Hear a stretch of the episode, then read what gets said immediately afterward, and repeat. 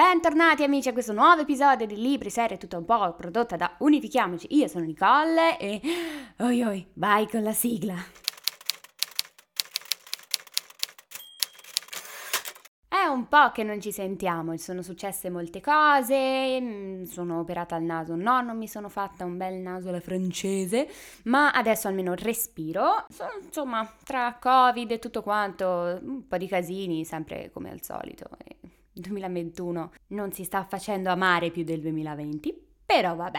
Oggi cosa ho deciso di portarvi? Sempre come novità del duemilaventi, però fine duemilaventi, parliamo di dicembre, sperando di fare felici tutte le donne, visto che giusto lunedì era la festa della donna, vi ho portato, mie care signore, il duca di... No, no, aspetta, non è quello il titolo. Ah, ok, scusa. Bridgerton.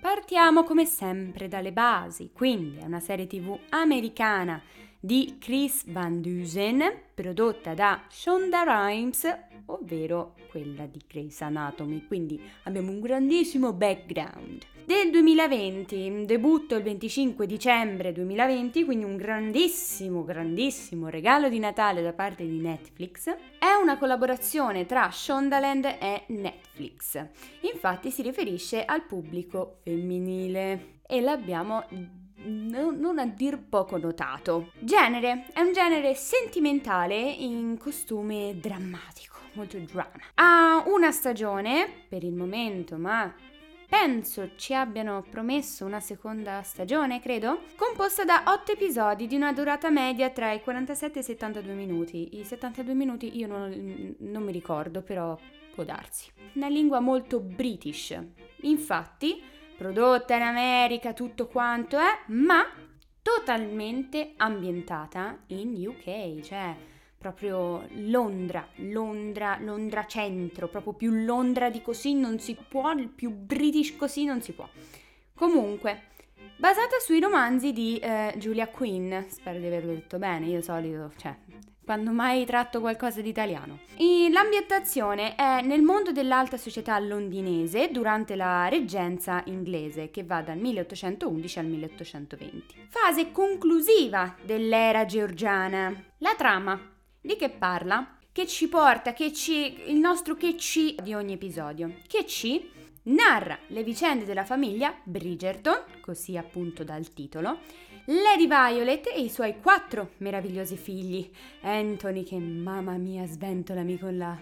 col, col, col parasole, con qualcosa, col ventaglio, va bene, con un foglio di carta, un fazzolettino, va bene, Benedict, Colin, il giovane Colin, e eh, Gregory, e le sue quattro figlie, cioè praticamente un, un, una squadra di calcio. Eh, Daphne, che appunto è quella più guardata, tra virgolette, più protagonista, Eloise, Francesca e Hyacinth, Hi, Hi, Hyacinth, Hi, vabbè, non me lo ricordo, abbiate pazienza. Tutti i nomi vanno in ordine alfabetico, infatti all'inizio abbiamo un po' una presa in giro per la madre per aver fatto tutti i nomi, Anthony A, Benedict B, Colin, ok?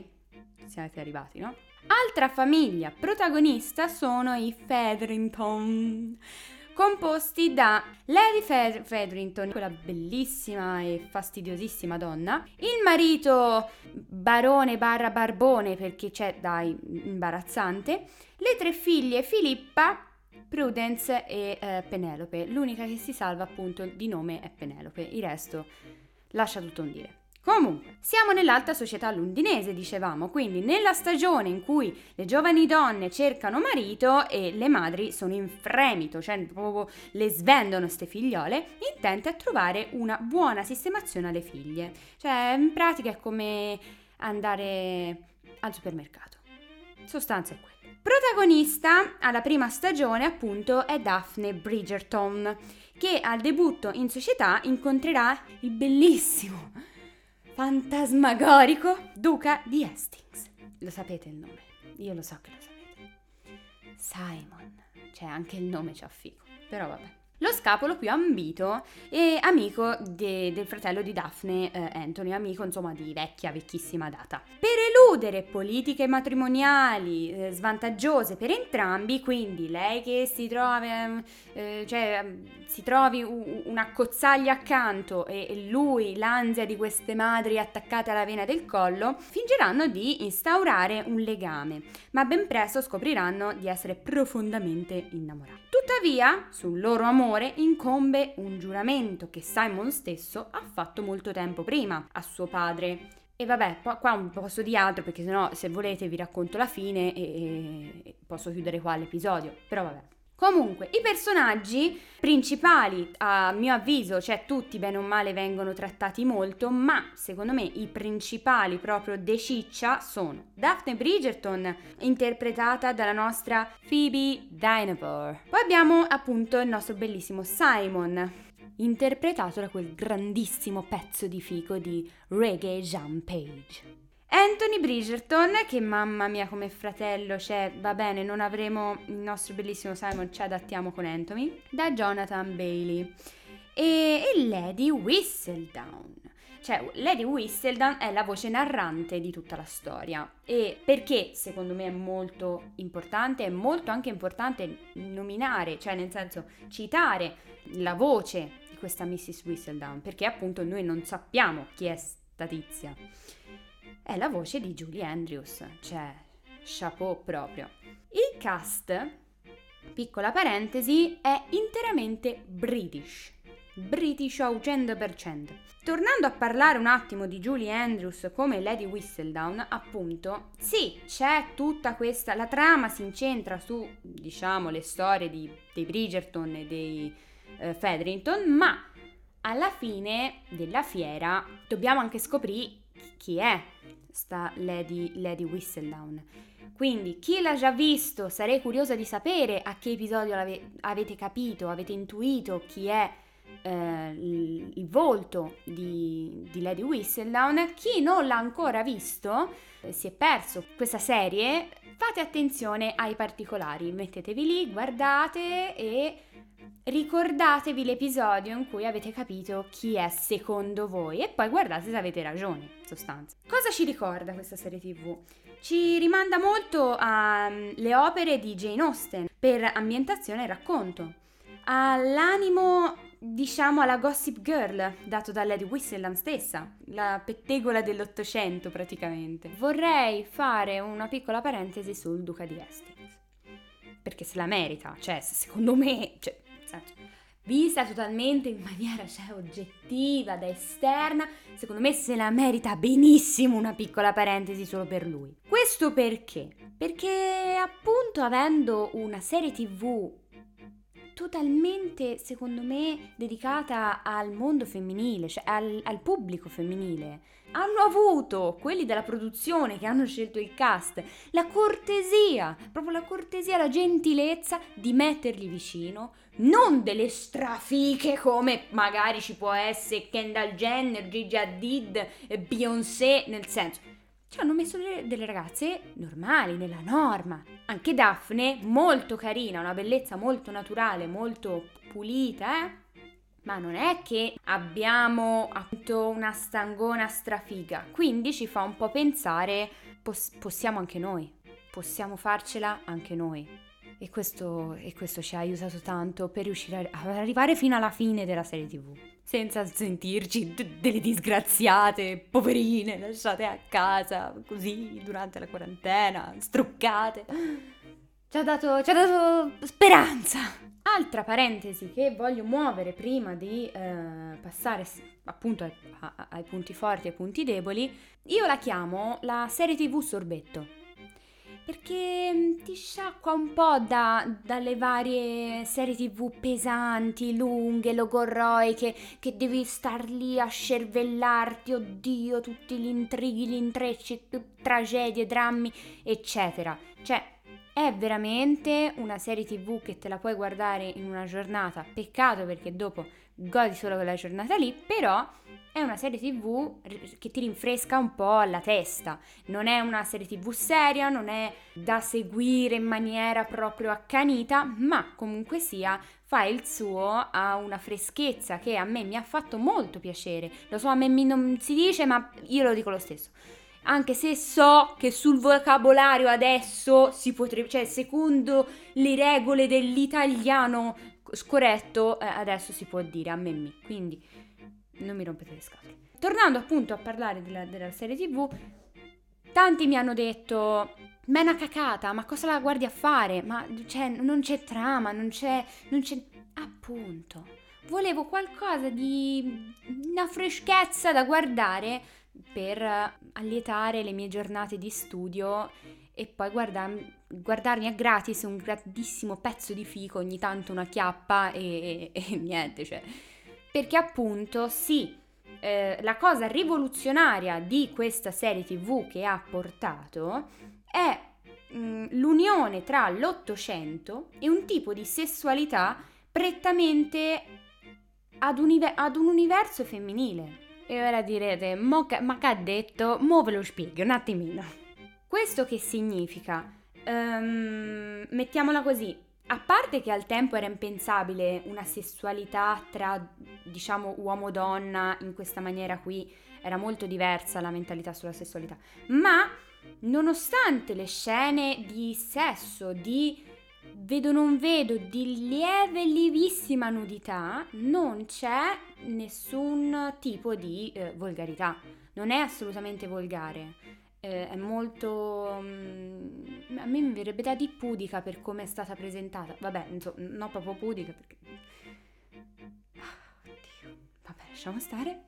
Però comunque sia, per me ci sta, è la mia serie sorbetto. Poi in sostanza, dai, cioè secondo me e secondo anche tanta altra gente, donne soprattutto, è una serie tv prettamente femminile, perché sì, c'è la sessualità e tutto, ma c'è anche un po' di trama, perché noi donne non siamo come gli uomini, prendono, si guardano un porno e per loro finisce, cioè no, noi vogliamo sapere, ma allora con l'idraulico com'è andata? Cioè, nel senso, non ti sporge la domanda, che storia c'è dietro? Ecco, noi abbiamo Bridgerton, in sostanza. Passando a pro e contro, partiamo dai contro, che sono leggermente meno. Pubblico di riferimento prettamente femminile, appunto come abbiamo appena detto, ed un preciso target, quindi si chiude un po' in una nicchia, un po' tra virgolette ristretta, perché la metà del mondo è maschile, quindi difficilmente troverai uomini che apprezzeranno Bridgerton e lo finiranno soprattutto. Trascinamento delle ultime puntate. All'inizio si ha una leggera brillantezza appunto, verso la fine invece si, si appesantisce un pelo. All'inizio è proprio fresh, poi dopo diventa un po'... però diciamo che magari è anche lo svolgimento della trama. Il cast è poco espressivo. Cioè, si salva la mamma di Daphne, cioè la signora Bridgerton, ma eh, il cast è un po' inespressivo, per intendersi. Ma vabbè, ci può stare. I pro. Il modo in cui viene trattata la sessualità, tenendo conto del pubblico di riferimento. Appunto, come vi ho accennato prima, non c'è quella volgarità. Cioè, sì, la parte sessuale è tutto, ma si ha una visione più delicata, mettiamola così. La, de- la determinazione di Daphne, volendo restituire alla donna il suo voler avere una famiglia, o come Eloise, come donna intelligente, quindi che non vuole essere vista soltanto come donna da dover essere affidata a un uomo, lei vuole autogestirsi, vuole essere libera. Viene trattato anche quell'argomento lì, tra virgolette, tra le righe, diciamo. I costumi e le ambientazioni sono spettacolari, per me. Per me sono spettacolari. So che di vestiti ne hanno usati a quintali, cioè a centinaia, E, e bravi, bravi, bravi. La leggerezza portata eh, dai brani moderni riorchestrati in chiave classica, cioè noi possiamo sentire eh, le canzoni Taylor Swift in orchestra molto leggere, leggere, cioè, mi ha fatto molto piacere. Sì, è una contrapposizione perché siamo in anni ottocento, eh, dimmi te Taylor Swift che è un vampiro, no, però ci ha portato una piacevole freschezza, una piacevole, non lo so, anche un po' secondo me, come l'ho interpretata io, impersonificarsi un po' al tempo, perché ci sono le musiche che ti trasportano un po'. Non so se mi sono spiegata, se non mi sono spiegata, eh, pazienza, il mio cervello è un po' contorto. Comunque, il colorblind casting, un cast multietnico, perché al tempo era impensabile che la regina fosse di colore. Quindi mh, mi è piaciuto molto. Io personalmente, mi ha, ora magari non so al tempo come funzionava, eh, mi è un po' dispiaciuto non vedere la parte anche orientale. Sì, si ha molte persone di colore, cosa apprezzatissima, anche perché il duca di Hastings, dai, e li vogliamo dirlo, ma secondo me ci sarebbe stata proprio la perfezione con un, uh, un cast con un po' anche di oriente, ma al tempo non so se appunto c'era questa possibilità di vedere degli orientali a Londra, sinceramente non mi sono informata. Comunque abbiamo finito con questo episodio, facciamo un riassuntazzo velocissimo. La serie Bridgerton ci porta il duca di Hastings. Basta, ecco il riassuntazzo. Bene, abbiamo finito, era tanto che non ci sentavamo e soprattutto c'è da dire che eh, siamo sì, eh, a un tempo un po' largo, mi sono un po' dilungata su, questi, su questo argomento, ma ci vedremo la prossima, al prossimo episodio con un anime che ancora non ho scelto, giustamente, perché insomma dai, mica vogliamo essere troppo organizzati nella vita, no? Quindi... quello che mi rimane da dirvi, lo sapete già, è vattela a vedere! Vorrei dedicare questo episodio alla mia canina Lucy, che è venuta a mancare eh, poco meno di tre settimane fa, visto che anche lei era totalmente persa per il duca di Hastings, perché ogni volta che guardavo Bridgerton era con me. Quindi la, questo episodio è dedicato alla mia patatina. Ciao! Ce la posso fare, ce la posso fare, ce la posso fare.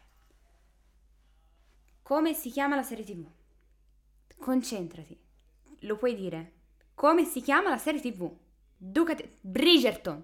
Si chiama Bridgerton. Ok, di che parla? Del duca di Hastings, della famiglia Bridgerton e di tanti altri personaggi, non c'è soltanto lui. Oh, santa pazienza. Proviamo un'altra volta. Staremo una settimana su sto episodio. Su, forza. Di che parla? Il duca di Hastings! No! Fallo finito. Basta, non si fa più questo episodio. Chiudi tutto. Basta, leva, basta. Spengi. Spengi. T'ho detto di... Spengi. Ecco, bravo. Così impari a essere un'infoiata.